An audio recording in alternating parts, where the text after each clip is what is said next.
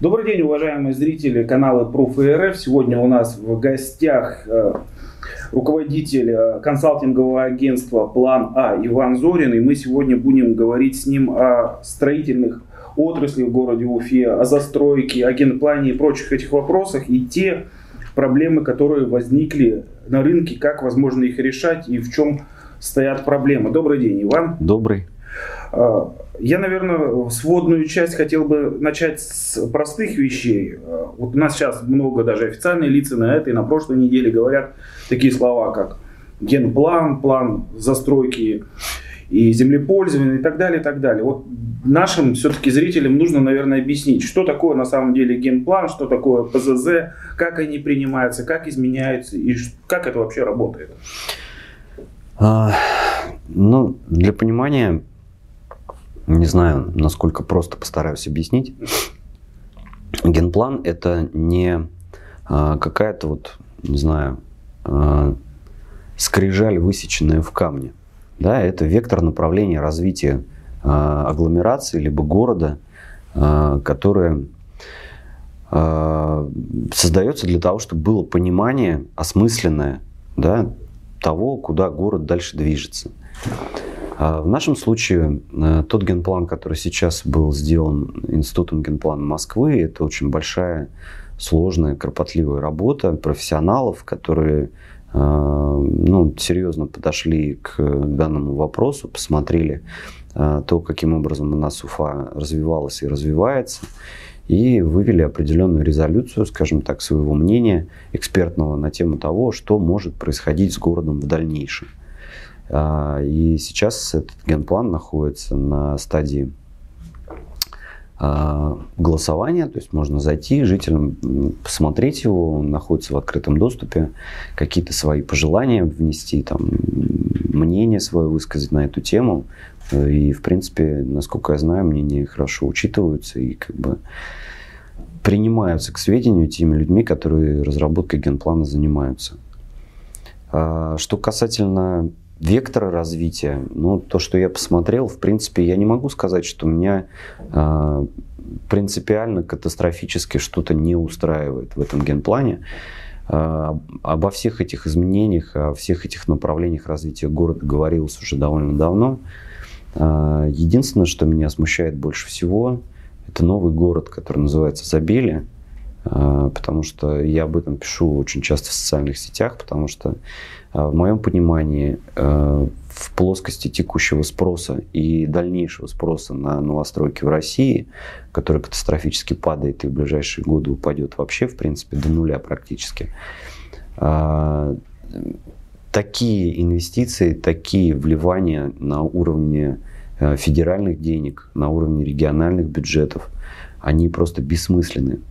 И эти средства можно было бы пустить в развитие уже имеющихся территорий города э, для того, чтобы улучшить э, жизнь жителей нашего города сейчас, здесь уже, вот в данный момент. Вот давайте здесь немножко паузу сделаем и уточним. Я правильно понимаю, что развитие Забелия вот в свете вот этих федеральных денег предполагается, что все эти многомиллиардные вложения пойдут на инфраструктуру, а, собственно, застройщики стройте как строите. А, вы знаете, я ну, в прямой дискуссии как бы на тему забелия не участвовал, меня туда не приглашают. И то, каким образом э, там будет все происходить, я вижу как обычный э, профессионал отрасли со стороны через те документы, нормативные акты, которые выходят в публичной плоскости, и э, та информация, которая есть с оперативных совещаний там, и так далее, озвучивается публично. А то, что я вижу, это э, огромный микрорайон, причем размеры его составляют половину Уфы на данный момент, ну, чтобы по населению, чтобы вы понимали. Уфа сейчас у нас миллионник, а, еще, правда, итоги у нас переписи не подошли к концу. Я уверен, что в реальности население Уфы, возможно, уже не миллион, потому что у нас смертность была настолько большая, избыточная, что есть повод усомниться в этом. А, а население нового микрорайона будет э, составлять в районе 500 тысяч. Нам говорится про 400, А, но давайте будем реалистами. Мы прекрасно знаем то, а, какого формата а, жилье строят те застройщики, которые туда зашли, и это будет явно не среднестатистически по России 54 квадратных метра как бы квартиры. Да? Это будет в районе 32, а может быть и меньше. Потому что у нас э, строят однушки, однушки если уж с точки зрения профессионала вам позицию высказать, это не жилье, это временное жилье, потому что люди не могут дол- долго находиться в однокомнатных квартирах, потому что э, человек проживает определенные этапы жизни, там семья, там, у него появляются дети. То есть ну, однокомнатная квартира не позволяет полноценно функционировать ячейки общества, скажем так, там, даже с одним ребенком.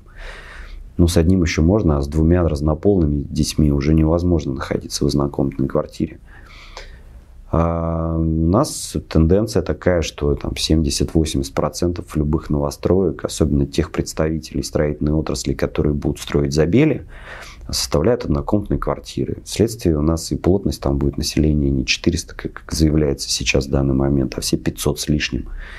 А 500 тысяч населения – это половина Уфы. Ну, плюс, чтобы вы понимали, у нас в среднем в городе строится на, на протяжении последних там, 15-20 лет где-то в районе 500 в лучшем случае 700 тысяч квадратных метров в год. А там планируется построить 10 миллионов квадратных метров жилья. Сколько это лет строительства Уфы всей? 15? То есть представьте, что там планируется построить столько же, сколько было построено за 15, там, за 18 лет в Уфе всего, вот все, что было построено. Возникает вопрос э, очень резонный, а для чего?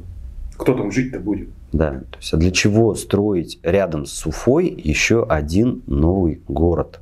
А фактически это город. То есть 500 тысяч населения, это большой город причем.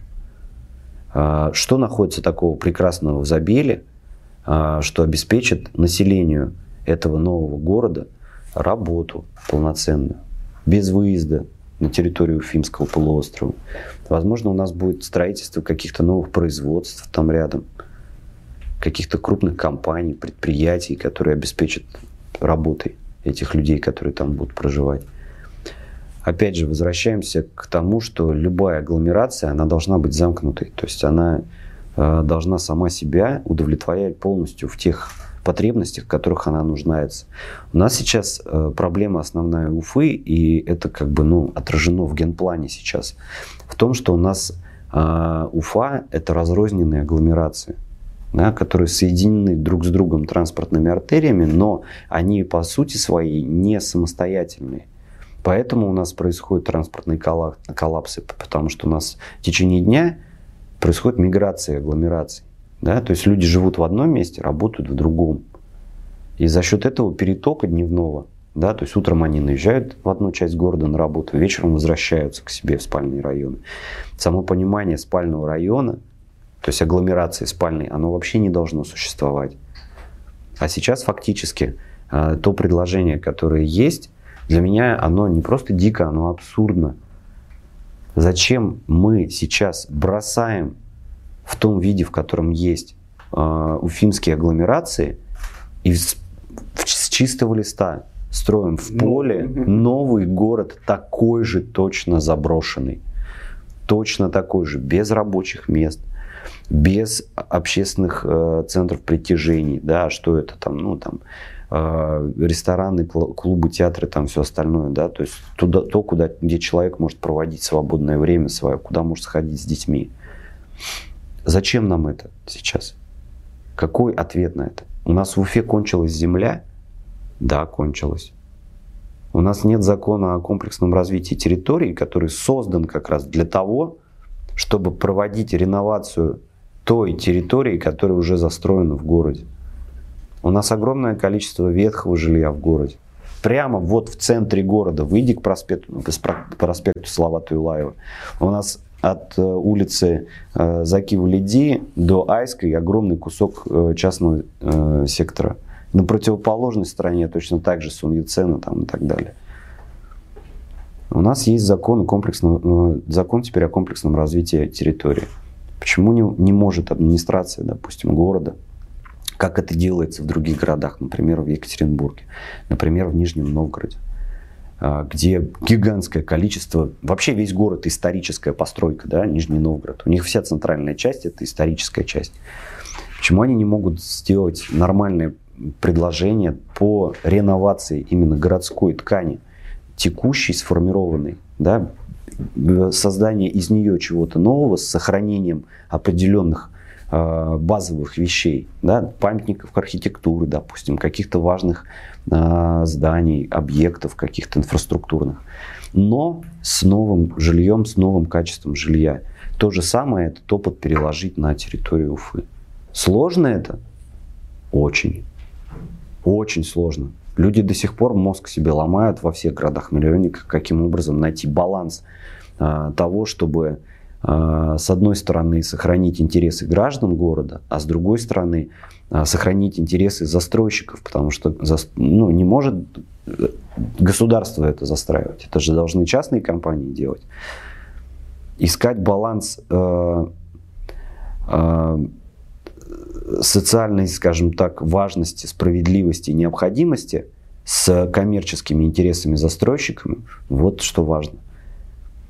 Найти подходящую точку соприкосновения в маржинальности проекта, вот что важно.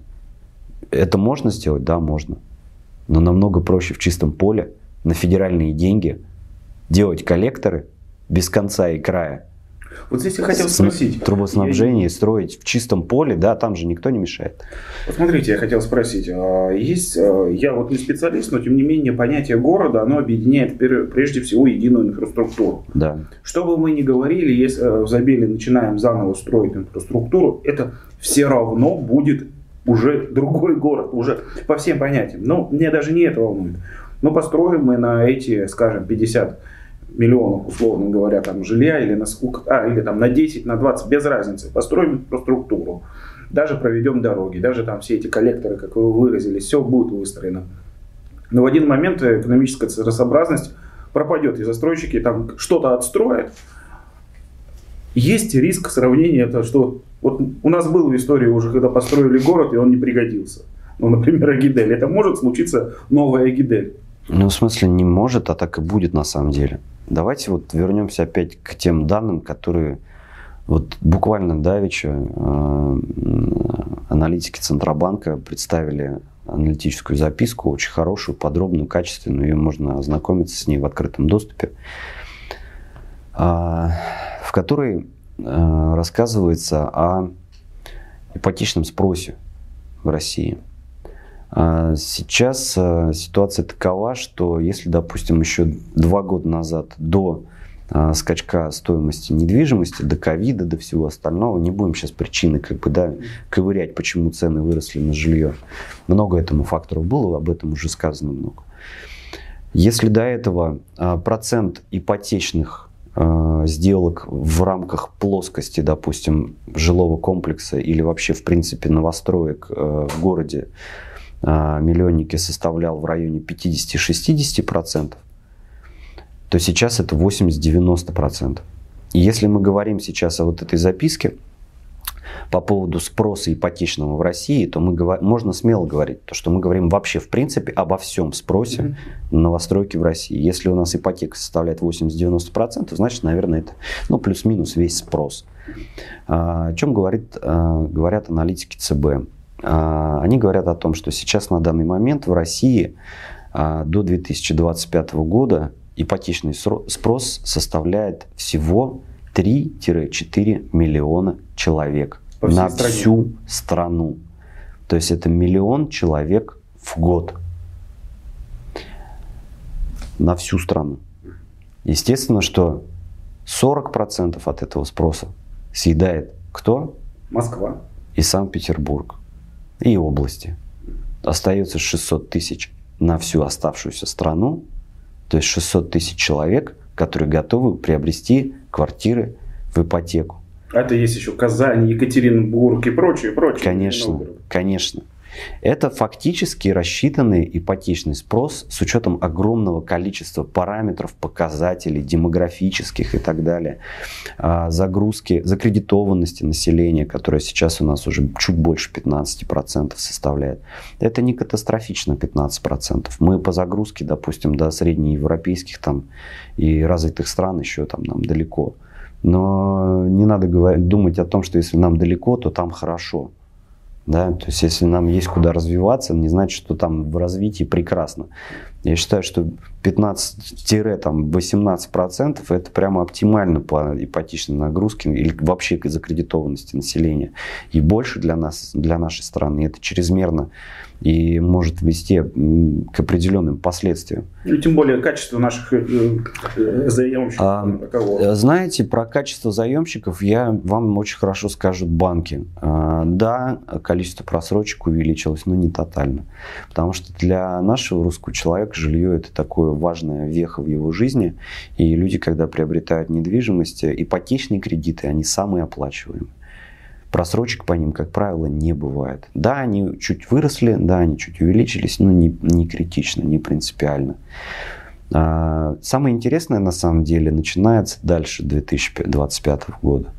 А, дальше начинается демографическая дыра, и у нас в России просто не будет людей ну, возраста такого, которые готовы приобретать жилье ипотеку.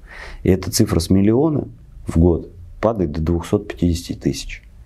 И дальше в этом формате будет продолжаться еще там 5-7 лет. То есть на горизонте, грубо говоря, 8-10 а, э, лет спрос на новостройки будет катастрофически низким. В том формате, который сейчас идут объемы строительства, он в принципе соответствует спросу в 1 миллион. Ну, чтобы вы понимали. То есть, как бы пока на данный момент а, эти цифры, они соизмеримы. То есть, то, что производится, то, что потребляется. А, все новые мегалитические проекты, которые, а, допустим, то же самое забили, это мегалитический проект, абсолютно абсурдный, не имеющий ничего под своим основанием с точки зрения финансов, экономики, спроса, потребностей города. Нет там ни одного основания у этого проекта кроме как э, чисто денежно-корыстный. То есть это просто э, освоение денег? Это просто освоение денег и попытка заработать из воздуха.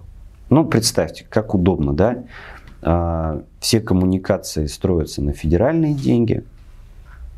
Теперь, как мы выясняем, всю социальную инфраструктуру э, поступило предложение от э, этих ребят что они выпустят облигации. Да, что, такое, что такое облигации?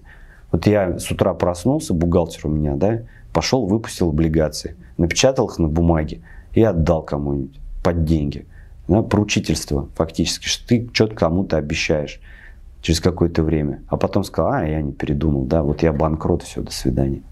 Да, и, и 32 школы, они становятся мифическими, да и не нужны. Да, 32 школы становятся мифическими, как и ваши деньги, которые вы на них отдали. Да? А, где-то мы недавно это проходили уже.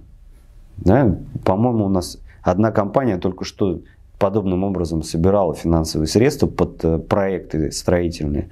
Называлась она, если мне память не изменяет, «Золотой запас». Именно так. Да? То есть, ну, нужно понимать, что вы хотите из ничего заработать все. Но так не бывает. Для того, чтобы... Плюс еще и навредив городу. Понимаете? Вот я здесь удивляюсь вам следующему моменту. Понятно желание наших там уфимских-башкирских чиновников получить эти федеральные деньги, освоить, заработать и так далее. Но деньги же дает, как мне знать, федеральный центр. Неужели со стороны федералов нету какого-то контроля, там, анализа и экспертного мнения по этому? Или там тоже мы отдадите, и вы отчитаетесь? Деньги не целевые же. Mm. Поэтому, как бы, ну, ну, есть, приезжали, вот недавно там приезжал человек, я насколько знаю, контролировать. Ты же знаешь, каким образом все это происходит? Зачем глупые вопросы задаешь, на которые сам ответ знаешь? грустно, грустно. Хорошо, мы вот как бы э, к мега вот этому проекту, но все-таки вернемся, скажем, опять же, к АЗАМ. Э, опять же, последнее время долгие спорные такие вещи, как называется ПЗЗ, да, вот это правило землепользования землеустройства. Я как понимаю, это документ, который уже в моменте рассматривает все эти правила, то есть вот этот генплан должен реализовывать, и, соответственно, он горсоветом принимается. Почему он регулярно меняется, и почему столько копий вокруг него, этого, этих правил ломаются постоянно? Ну, мы же не в этом, не в вакууме живем, не в пузыре в каком-то. Mm-hmm. Все меняется, все движется, все изменяется. У нас, э, в принципе, и, ну, наверное, только уголовное законодательство слабо меняется, да? Потому что, ну, базовые какие-то вещи есть, там, не убей, не укради. А все остальное у нас движется вперед. Ну, представьте, допустим, да, что а, не было бы у нас сейчас там проспект Салавата Юлаева, да, или вот новый генплан, который соединяет у нас проспект Салавата Юлаева, а, ДОК и там и так далее, там соединительные шоссе есть несколько. Вот сейчас их нет а их нужно сделать. А сейчас, допустим, по а, текущему назначению участков, которые в генплане есть, очень многие из этих участков имеют другое назначение. Есть генплан, есть смысл ну, двигаться в этом направлении, делать жителям э, нашего города жизнь комфортнее. А никогда никакое движение не бывает безболезненным у любой, даже самой благого, благого действия будут ненавистники и хейтеры. Да? Я помню прекрасно, когда у нас только первая пандемия началась, первые закрытия было, я помню, а, как ребята волонтерили. Да, ездили на машинах по городу, возили еду в ковидные госпиталя, в больницу. Помнишь, какое количество ненависти на этих людей выливалось в соцсетях?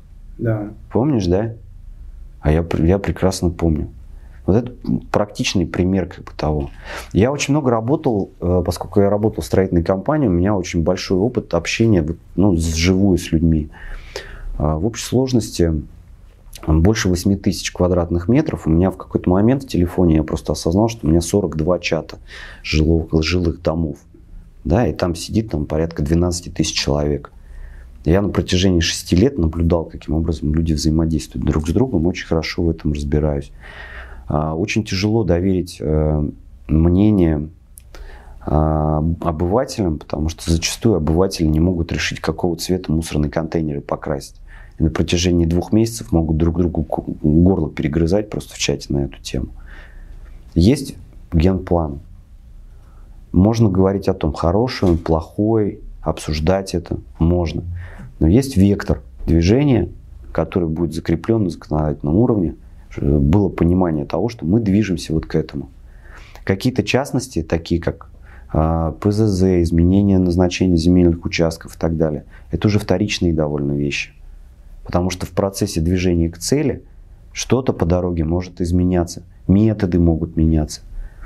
Ты можешь по прямой пройти, а можешь вот так пройти. Но это все равно будет движение вперед. Понимаешь? Ты можешь пройти, допустим, у тебя дорога пройдет через этот участок, но вдруг ты находишь там городище 3. Представляешь? И ты понимаешь, что ты должен сохранить это культурное наследие.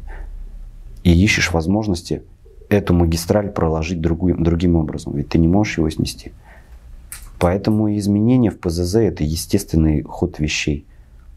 Не нужно здесь строить из этого что-то несусветное, а тем более вдаваться в популизм и рассказывать людям сказки о том, э, каким образом, кто, где, что и как поменял незаконно и своровал. Это естественный процесс. Вот э, не нужно вдаваться в популизм, э, соглашусь, но когда смотришь действия нашей, скажем, исполнительной власти, надзорных органов, я в частности говорю, например, последние там, решения Нижегородского суда по поводу там, изменений, опять же, правила застройки уфимские, Э, представление прокуратуры города, которая тоже недавно поступила в мэрию о том, что у вас те-то, те-то, те-то объекты неправильные и так далее. Вообще, к чему вот такие решения приведут? Вот, да ни к чему попали... хорошему, на самом деле, не приведут. Э, я правильно понимаю, что вообще под эти документы попались чуть ли не все объекты, которые да. сейчас возводятся, и все компании Уфы? Да. Ну вот смотрите, чтобы вы понимали ситуацию, да, а у нас, конечно, законы в России имеют как бы свойство не исполняться. Естественно, и в данном случае, как бы, мне уверен практически, что ну, найдется возможность как бы, да, не исполнять эти решения. Ну, представьте, да, что были изменения внесены, э, изменены назначения земельных участков. На протяжении двух лет люди что-то делали на них, строили, сдали объекты уже. Они уже введены в эксплуатацию. Сейчас все поменялось, все это, все это незаконно. И по решению суда, причем это еще не конечная инстанция, оно еще не вступило как бы в законную силу, еще там может 10 раз все поменяться. А, апелляции там, еще кассация есть. Еще ее тоже никто не отменял. Вот по двум вот этим решениям... Можно я договорю? Да. да. И сейчас как бы по, по логике вещей э, нужно все это снести. Э, ущерб, который будет нанесен частным компаниям, будет переложен абсолютно стопроцентно на администрацию города. Там сумма ущерба уже, по-моему, по 30 миллиардов. Это больше годового бюджета города. Если, допустим, пойдут на принцип, а, ну, если брать букву закона, да, и идти как бы по букве закона, что все, если вступит в силу отмена ПЗЗ, то все нужно будет снести. Давайте мы все снесем, все социальные объекты, которые были построены, ЦУР, жилые комплексы все, жителей оттуда выгоним. Да? А деньги, которые должны компенсировать незаконным вроде как решением, еще не установлено это до конца, будет компенсировать тот, кто провинился, администрация города. Что тоже еще не доказано. Тогда жители все. А, дольщики. А, дольщики. Государство, которое строило объекты на этих участках, да? Застройщики, частные компании, которые инвестировали деньги. Там участников очень много. Заводы там есть. Они все эти свои убытки перевыставят городу и будут абсолютно правы с точки зрения буквы закона и истребуют из него эти деньги. Вопрос, а смысл вообще в принципе был для того, чтобы все это дело реализовывать? Насколько я знаю, была задача один участок конкретный оттуда убрать. Ну вот давайте. Просто люди, которые я, этим я вот, занимались, не думали я своей вот головой. Я хотел вот именно вот эту деталь уточнить, потому что если мы берем решение по Нижегородского суда, тут явно участок, который строил ЖСИ, да, Квитнозовки. Да. Если мы берем представление прокуратуры, десяток застройщиков города Уфы перечисляется, но пресс-релиз на одну компанию, которая там хочет на месте АКФ судить. Такое ощущение, что они хотят там э, ноготь отрезать, а всю руку рубят. Так и есть, потому что так а зачем прокуратура делает? Это, это похоже на какой-то там заказ или что? Ну, пох- очень похоже, но это, я не компетентен комментировать действия каких-то надзорных органов. Я рассуждаю просто как специалист. К чему это приведет? Да, к чему это приведет и как специалист-эксперт, который в этом разбирается. Я могу вам сказать про последствия, могу вам сказать про то, каким образом это происходит с точки зрения там, закона. А то, почему это происходит, да, кто является инициатором этого, кто стоит за теми людьми, которые эти глупости делал, я не могу вам сказать, я же не эти люди, правильно? И какую-то оценку свою правовую дать действиям, э, ну, вот с моей точки зрения, например, действия прокуратуры это прямой ущерб государству, и этим должно ФСБ заниматься. Вот это с моей личной персональной точки зрения, да потому что это прямой ущерб населению страны и городу конкретному в частности. Не только частникам, потому что частники переложат по закону как бы все это дело Здравый смысл говорит о том, что город сейчас должен сопротивляться всем вот этим, э, скажем так, представлениям, требованиям Естественно. Э, прокуратуры. Но э, сопротивление это означает чье-то личное решение и ответственность. Есть ли такие, как вы думаете, в городе люди, которые готовы действительно сопротивляться, упереться рогом, как говорится. Мне кажется, есть. Мне кажется, есть. То есть это вопрос уже воли личной. Ну, естественно, конечно. Вот. И здравого смысла, я бы сказал еще.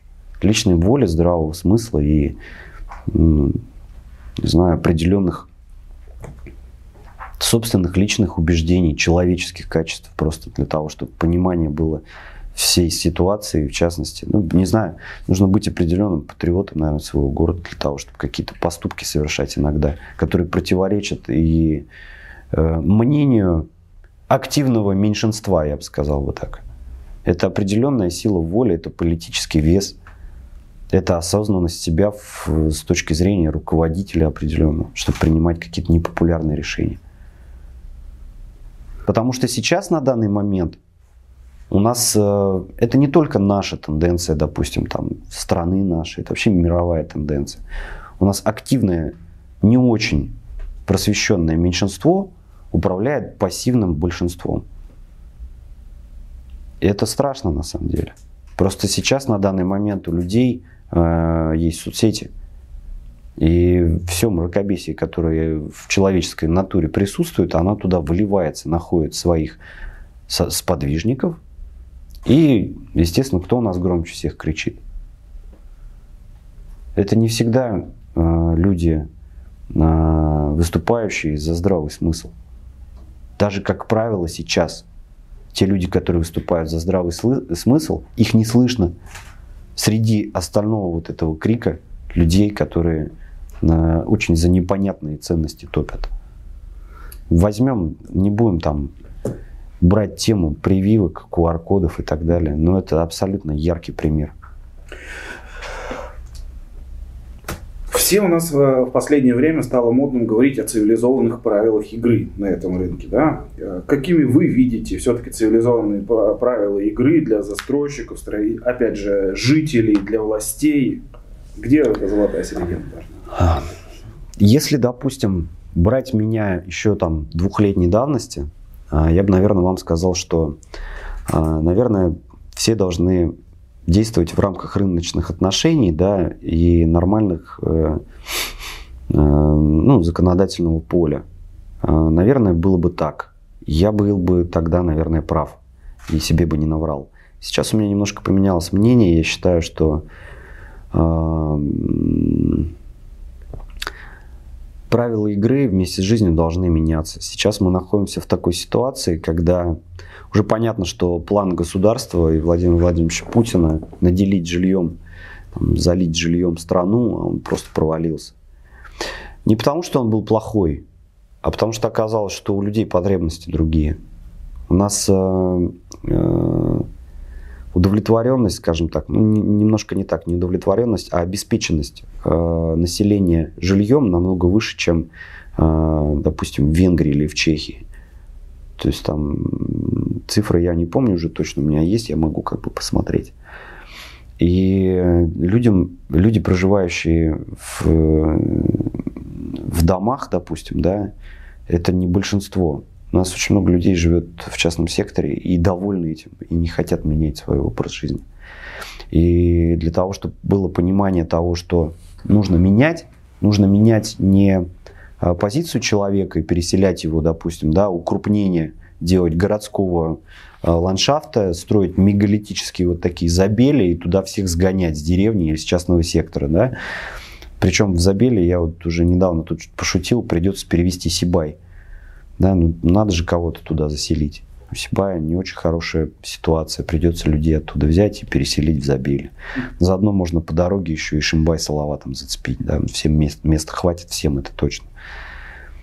А, и государство уже, в принципе, есть понимание того, что э, все вот эти программы по укрупнению, скажем так, и массовой застройки дешевым жильем, они уже, в принципе, не актуальны. А, я очень много общаюсь э, в, в рамках общественного совета при Минстрое с теми людьми, которые там как бы в этом совете сидят. И э, следующая мысль, которая была, э, это э, создание большого количества цивилизованных ИЖС. Да, то, чем занимаются у нас, допустим, там, не знаю, компания Парадом, допустим, да, которая делает блочную ну, застройку, да, или там жилой квартал, по-моему, тоже да, делает такие. Там, нечто среднее между МКД и ИЖС. То есть это там 4-6 этажей, маленький микрорайон, и как бы вот в этом векторе развития. А, я знаю, что у нас э, господин Байден очень э, радеет за такое развитие малоэтажное. А, и, в принципе, я могу понять, это очень классная вещь. А, но в то же самое время, опять же, кто будет э, покупателем этого жилья. Да? То есть все упирается в спрос. То есть ты можешь напридумывать кучу предложений на рынке, но все упирается в то, кто его купит. Как я уже сказал ранее, спрос падает. Обеспеченность населения жильем огромная. Она есть, люди не хотят никуда переезжать особо. Либо не имеют возможности финансовой, если они хотят. В то же самое время у нас есть огромное количество ветхого жилья, которое есть, которое нужно э, в ближайшее время сносить и людей обеспечивать жильем. Но эти люди, которые в нем проживают, естественно, не могут купить новую квартиру. Э, в моем понимании, э, сейчас на данный момент государство стоит на таком определенной границе, когда а, возможность предоставлять застройщику право выбора строительного, оно уже потеряло свою немножко актуальность, скажем так. А, застройщики должны э, действовать по направлению именно государства, потому что в частном порядке они никогда этого не будут делать. И единственный вопрос в, опять же, вернемся, я говорил уже об этом, в нахождении баланса между финансовой прибылью застройщика и пользой для государства и города, в котором он будет развиваться. О чем я говорю? А, если мы говорим о ветхом жилье, расселении и так далее, а, проекты комплексного развития территории позволяют застройщику в разных форматах абсолютно получать прибыль с конкретного участка, тем самым перерабатывая ветхое жилье.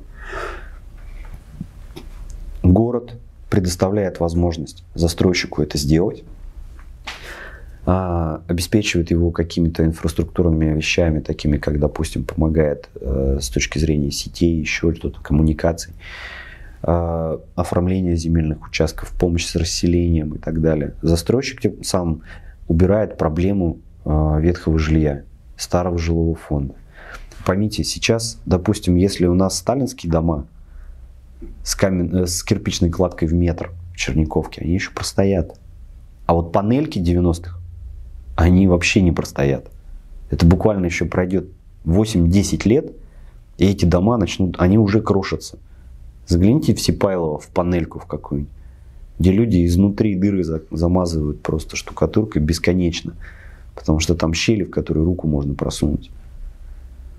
И если не будет именно вот такого формата взаимодействия государства а, с частными застройщиками, я думаю, что у нас а, будет полный раздрай и полный бардак на рынке. В конечном счете частные застройщики останутся без средств к существованию с учетом потери спроса да, через там, 3-4 года.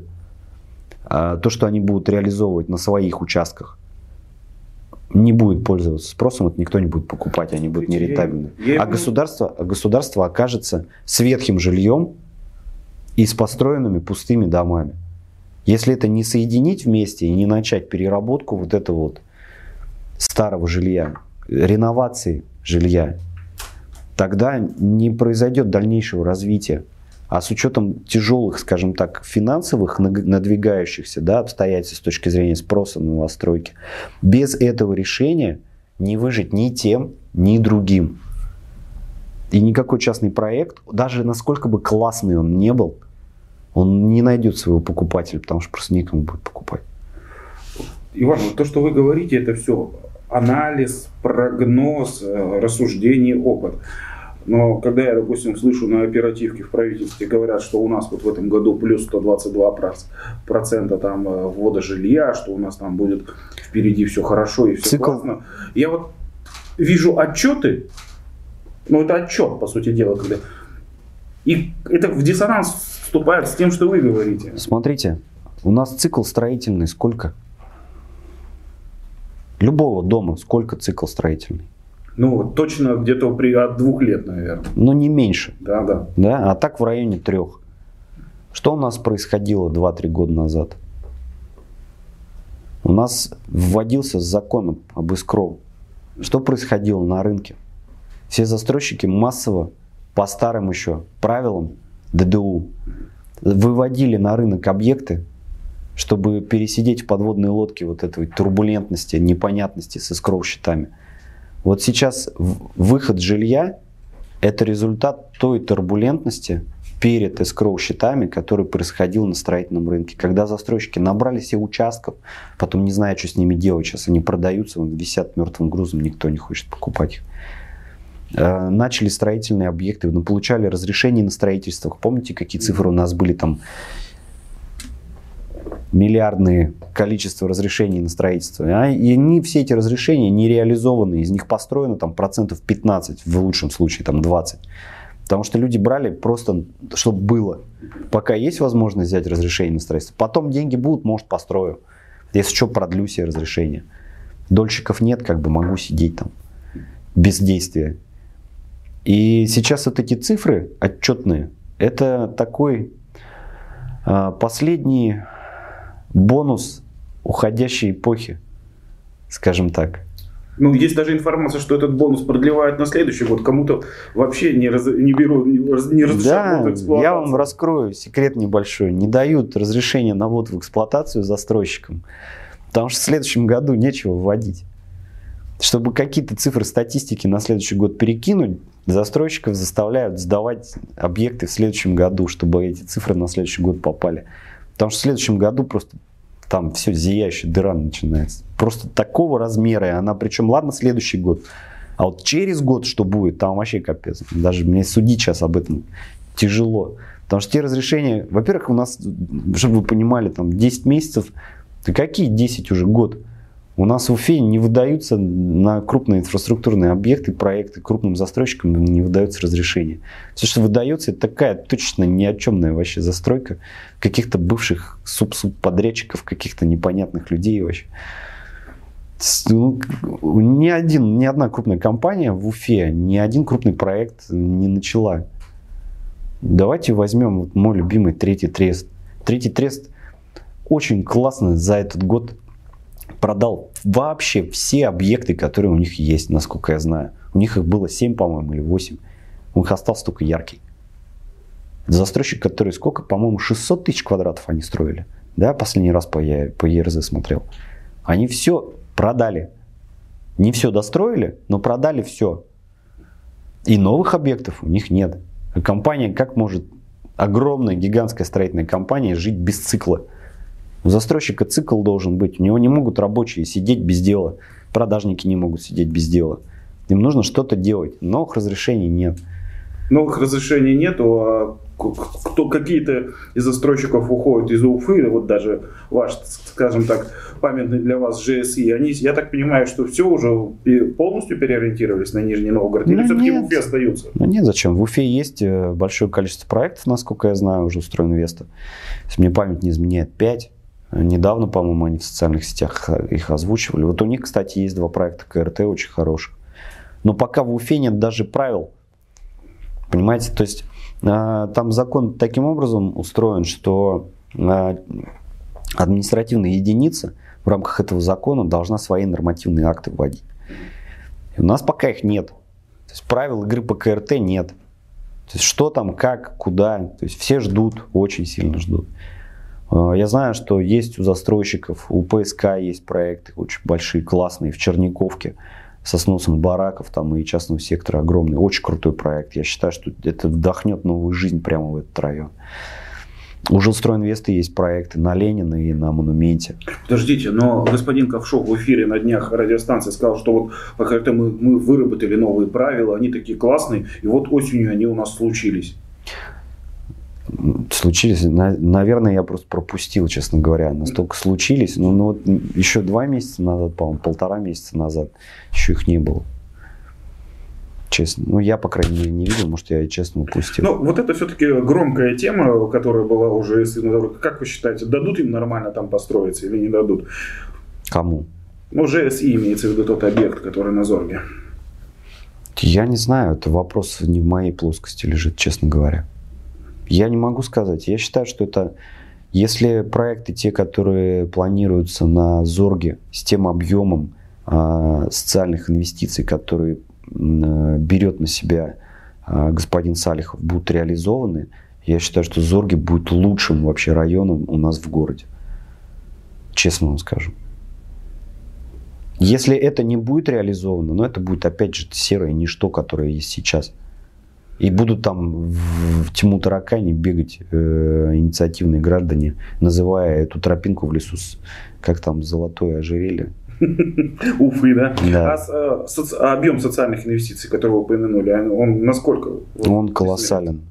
Я не могу сейчас цифру называть, как бы это ну, частная компания. Я могу сказать, что он колоссален. Там, аналогичных в Уфе еще ни от кого из застройщиков не поступало. Могу так сказать. Он очень большой. Вы упомянули о тех активистах, которые бегают. Ну да, мы понимаем, что у нас э, дворовый активизм в последние годы стал очень, э, скажем так, ярко себе проявляться. Понятно, что э, люди разные. Понятно, что интересы где-то на самом деле искренние, где-то там э, свои проф- полупрофессиональные корыстные интересы. А где же все-таки должна быть золотая середина? Опять же, люди же все равно тоже не какая-то там серая масса, где когда решают застройщики и только чиновники. Я считаю, что должна быть какая-то определенная а, площадка. А, это мое старое мнение еще, которое там были несколько позывов у а, активных жителей города такую площадку сделать независимую.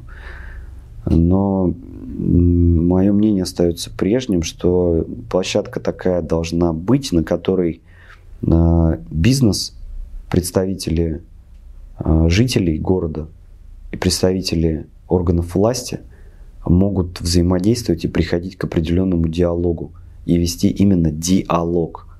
А, То, чем сейчас занимаются активисты, а, не буду называть конкретные фамилии, а, это фактически подрывная деятельность как бизнеса, так и органов власти, так и жителей района в том числе. Потому что собирать во время карантина на акции бабушек, ну, мне кажется, это аморально. Ну, честно. Да, то есть они же собирают нездоровых мужиков туда. Они собирают э, пенсионеров, которые самые подвержены влиянию текущей там, ковидной инфекции э, слои населения. И их использовать как живой щит, снимать видосики, а потом выкладывать в интернете, мне кажется, это просто, ну, как-то, я даже не знаю, у меня язык не поворачивается, как назвать это можно. Какие интересы они преследуют? Ну, не знаю. Ну, Судя по моему опыту, конкретно частные. Возможно, у них есть какие-то собственные личные убеждения, и любой человек, который занимается определенной деятельностью, неважно, получает он за нее деньги, не получает, если он чем-то долго занимается, он начинает в это свято верить. Возможно, как бы у некоторых из них уже сложенная определенная модель поведения и жизни, образа. То есть их в свое время там проинвестировали, а человеку стало хорошо, интересно, и он теперь сам катится по этому жизненному пути. А, Вот смотрите, когда мы говорим про дворовый активизм, когда вы говорите про общую площадку единую, вы не упомянули одно слово, которое тоже является э, в этой теме проблемой – компетентность.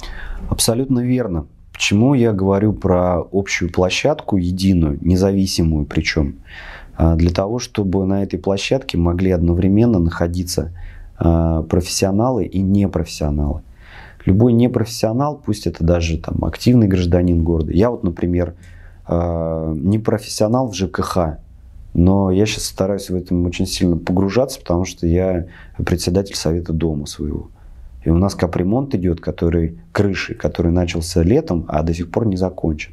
У нас крыша разобрана, у меня в доме крыши нет, чтобы вы понимали. Мне приходится погружаться, да, становиться активистом. И э, такая площадка, она позволит э, очень много дырок закрыть. Во-первых, весь этот э, дворовой активизм, он основывается, как правило, на слухах и каких-то абсолютно надуманных фактах. Причем зачастую этим людям э, подкидывают эти факты заинтересованные люди, чтобы вы понимали, да? Э, любую новость можно рассказать с двух сторон. М, Вам ли это не знать? И можно осветить ее с одной стороны, можно осветить с другой, о чем-то умолчав. Вот очень часто э, у людей сформировывается неправильная абсо- абсолютно позиция к определенным вещам. Часто правильная, и они ее отстаивают. А часто где-то какие-то вещи они не знают. Чтобы вот эти пробелы убрать, э, нужно взаимодействие. Взаимодействие профессионалов, компетентных. А если мы говорим про развитие города, это должны быть э, архитекторы, должны быть проектировщики, Это должны быть люди, которые профессионально занимаются градостроительной деятельностью. Я очень не люблю слово урбанисты, потому что урбанисты это какие-то непонятные люди для меня. Э, у меня вот урбанисты, популисты, это где-то вот рядом присутствуют на одном уровне. А, должны быть профессионалы с профильным высшим образованием, которые с большим опытом работы именно в этом направлении. Должны быть представители администрации города, должны быть юристы представлены обязательно. И на этой площадке должен происходить диалог именно профессионалов с жителями города. Вот сейчас у нас э, э, происходит принятие генплана города Уфы. Есть прекрасная возможность выстроить данный диалог. Вопросов очень много генплана, у всех. Это касается не только жителей города, это касается и застройщиков и так далее, и бизнеса частного, который планирует развитие, допустим, да, каких-то вещей, что-то где-то производство какие-то строить на окраинах города. Но он планировал строить, а там у него раз и что-то непонятно, как от деревни вдруг новая вылезает. На том месте, где у него там складские цеха должны были быть. Допустим, к примеру.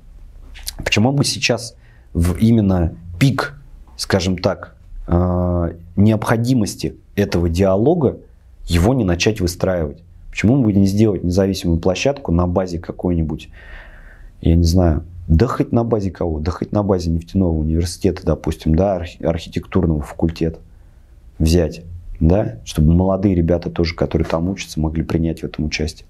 Пригласить туда э, Министерство строительства, э, администрацию главы республики, администрацию города, района, который конкретно в данный момент рассматривается, жителей района и наших архитекторов ведущих, проектировщиков города. Я бы к этой площадке еще один, одно требование выдвинул. Ну. Чтобы при наличии всех вот этих элементов там не было жестких правил входа и выхода и абонентской платы, как у нас есть в некоторых организациях, которые созданы, опять же, республиканской властью. Я, наверное, ну, ты, наверное, ты, ты, наверное, свою боль какую-то озвучиваешь. Я с этим не сталкивался, как бы, поэтому я, мне тяжело об этом говорить.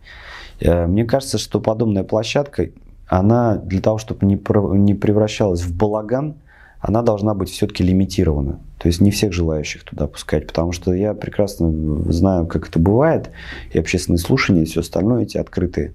Э, всегда есть там и засланные от одной стороны, и засланные от другой стороны, и начинается этот крик, ор и так далее должно быть э, понятное количество представителей, да, то есть от района кто-то там, не знаю.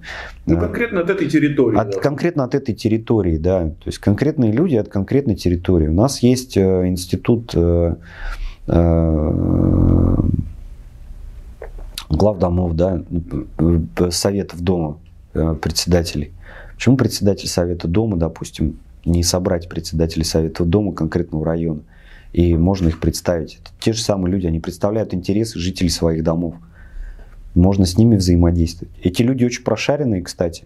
Я вот стою в нескольких чатах, да, в Черниковке.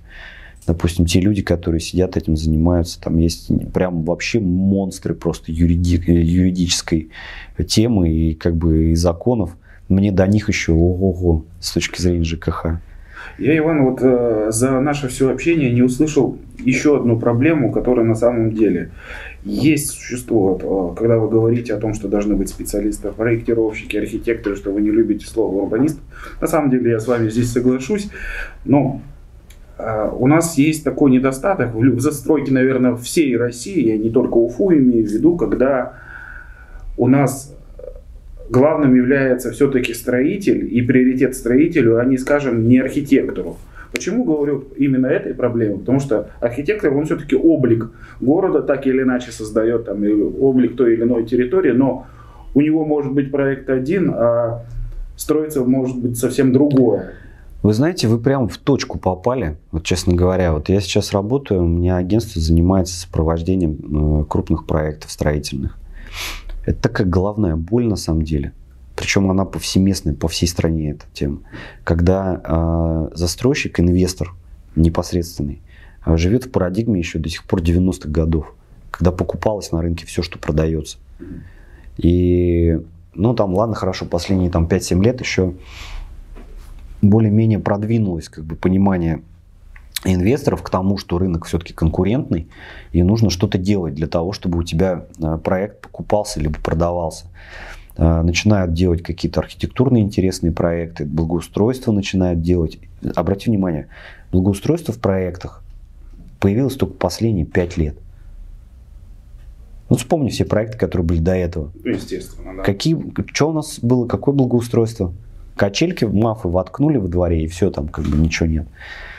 А, никаких там ландшафтного дизайна, кустиков. Это диктует рынок. И как бы те люди, которые в это не, а, этой тенденции не соответствуют, они вылетают с рынка. Люди не глупые, они же видят, что у нас на рынке происходит, ну, какие есть предложения.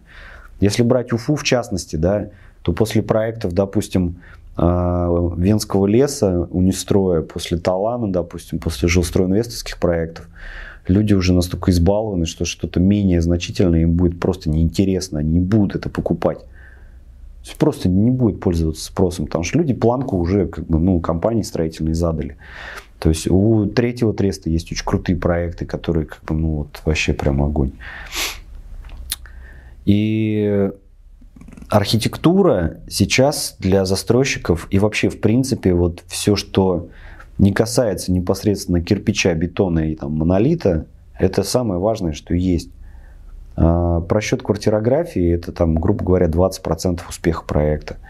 А, просчет э, каких-то благоустройства мест общего пользования, а, выделение каких-то уникальных особенностей в проекте – это там еще 40% успеха. Да, то есть сделать там колясочные, сделать там зону для выгула собак, сделать а, благоустройство нормального двора, а, и какие-то мелкие фишечки, знаете, которые тоже уже сейчас необходимы. Например, а, там еще там, 4 года назад застройщики в Якате, в Казани начали делать а, мусорку на площадке с ящиками почтовыми для спама. Да, то есть у нас до сих пор в Уфе еще не начали делать. То есть стоит просто ящик, написано спам. Если ты достаешь почту, видишь, что спам, ты, ее не просто кладешь куда-то, непонятно выбрасываешь, а у тебя ящичек есть специальный. Даже такие мелочи, как бы это все в совокупности складывает э, успех проекта. А, естественно, архитектура в этом имеет значительное просто значение сейчас. Архитектура проекта, квартирография проекта, если в совокупности взять, и благоустройство, это 80% успеха любого проекта. Если будут дурацкие планировки, не будут брать. Если будет дурацкая архитектура, не будут брать. Они по раздельности не могут существовать. Понимаете? А, в начале нашей беседы вы упомянули о том, что сейчас а, ваш интерес профессиональный, как представитель консалтинговой фирмы, больше ориентирован уже на другие города. И сказали, что в Уфе, к сожалению, сейчас среда достаточно токсичная в сфере Почему так? Ну, тоже, наверное, не ко мне вопрос. Не я же эту токсичную среду создавал. Вопрос в том, что э, исчезли понятные прозрачные правила на рынке. Когда отсутствуют правила, э, инвесторам неинтересно играть. То есть ты ездишь каждый день по одному и тому же перекрестку, и каждый день знаешь, что ты вот подъезжаешь в это время, у тебя зеленый будет. И ты ездишь в одно и то же время. Это понятное правило игры. А потом ты проезжаешь, э, и за перекрестком стоит полицейский, тебя останавливает. И говорит, вы знаете, вы проехали на красный. Ты говоришь, как так? Это же был зеленый. Он говорит, нет, вы знаете, со вчерашнего дня зеленый стал красным. Где это было сказано? Ну, нигде, просто мы так решили. Хорошо, понятно. А где хорошо сейчас? Ну, или относительно хорошо в стране, на ваш взгляд? Да много регионов на самом деле. Есть небольшие города, а, где очень классно развивается строительство, например, Воронеж. Есть э, города, где государство очень а, прям плотно взялось за застройщиков и не с точки зрения давления, а с точки зрения организации процесса. Например, Нижний Новгород.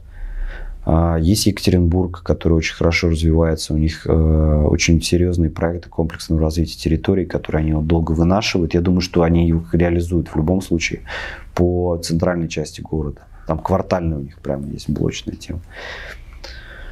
А, Краснодарский край. У них там, конечно, дикий рынок. А, но процессы там очень тоже интересные. И очень много есть застройщиков интересных, которые очень крутые проекты там реализовывают с взаимодействием с администрацией местной. Да много где есть. Есть проблемные регионы. Очень проблемные. У нас соседи, например, есть Пермь. Там печаль вообще. Там вообще отсутствуют правила игры просто. То есть там тоже пришли люди, которые сказали, нет, теперь мороженое больше не в тренде. Ешьте перец красный. И, и все же у нас э, какой-то просвет здесь виден в Уфе в ближ... на, на ближайший год. А, знаете, я думаю, что понимание определенное того, что все, что можно было проиграть, проиграно, у, определенных людей есть. То есть то, что было начато, оно уничтожило строительную отрасль в Уфе. Я уже могу смело это говорить, что строительная отрасль в Уфе, в том виде, в котором она была, она уничтожена, а новая еще не создана. И какой будет новая, я не могу сказать. Судя по тем проектам, которые нам предлагаются, она будет очень ущербной, э, крайне непродуманной, абсолютно, я бы сказал, непродуманной с точки зрения именно профессионального подхода. И ничего хорошего пока на данный момент я не вижу. Я правильно понимаю, что вот вы сегодня тоже в беседе упомянули о том, что строительные работы должны быть цикличными. Одно на смену да. другому, это коллективы и так да. далее. И на все даже вот эти мегалитические проекты, на то, что будет даже и будет у нас делаться, я так понимаю, что это уже будут, скорее всего, ну, не наши уфимские застройщики традиционные, в своей основной массе. Нет, почему? Есть же список, как бы перечень застройщиков, которые застраивают забили. Там все застройщики уфимские. Там МУП, ИСК, Агидель, Инвестстрой, ФРЖС. Все как бы очень понятно. Мне, правда, непонятно, откуда они рабочую силу возьмут. Вот я про это и говорил. Ну вот как бы да, потому что сейчас на данный момент это главная печаль и проблема всей строительной отрасли, потому что если, допустим, брать э, Уфу в частности, у нас еще не такое количество было иностранцев в строительстве. А если брать другие города, там процент очень большой был. Некому просто строить. У нас он господин Хуснулин уже кого только не подумал, чтобы привлечь на строительство трассы новой – уже и школьников, и студентов, и э, людей, которые отбывают наказание в тюрьмах, уже всех перебрали, мне кажется. Некому строить. А строить 10 миллионов квадратных метров, ребят, ну Москва строит 7 в год. Вы в Уфе 10 хотите. За сколько? За, за 10 лет? Реально. Да, ну, наверное, тогда в завершении нашей беседы я, я не ошибусь, если ее подытожу следующим. То, что э, хочешь, не хочешь, э, на самом деле и строителям, и власти придется обниматься, но это должно быть все-таки, наверное, не давление, а общие правила. Я считаю, что любой бизнес может нормально функционировать, как и любое государство, как и любой социум, когда определены определенные э, границы ответственности, определенные правила. Сейчас на данный момент правил нет в конкретно взятом городе Российской Федерации.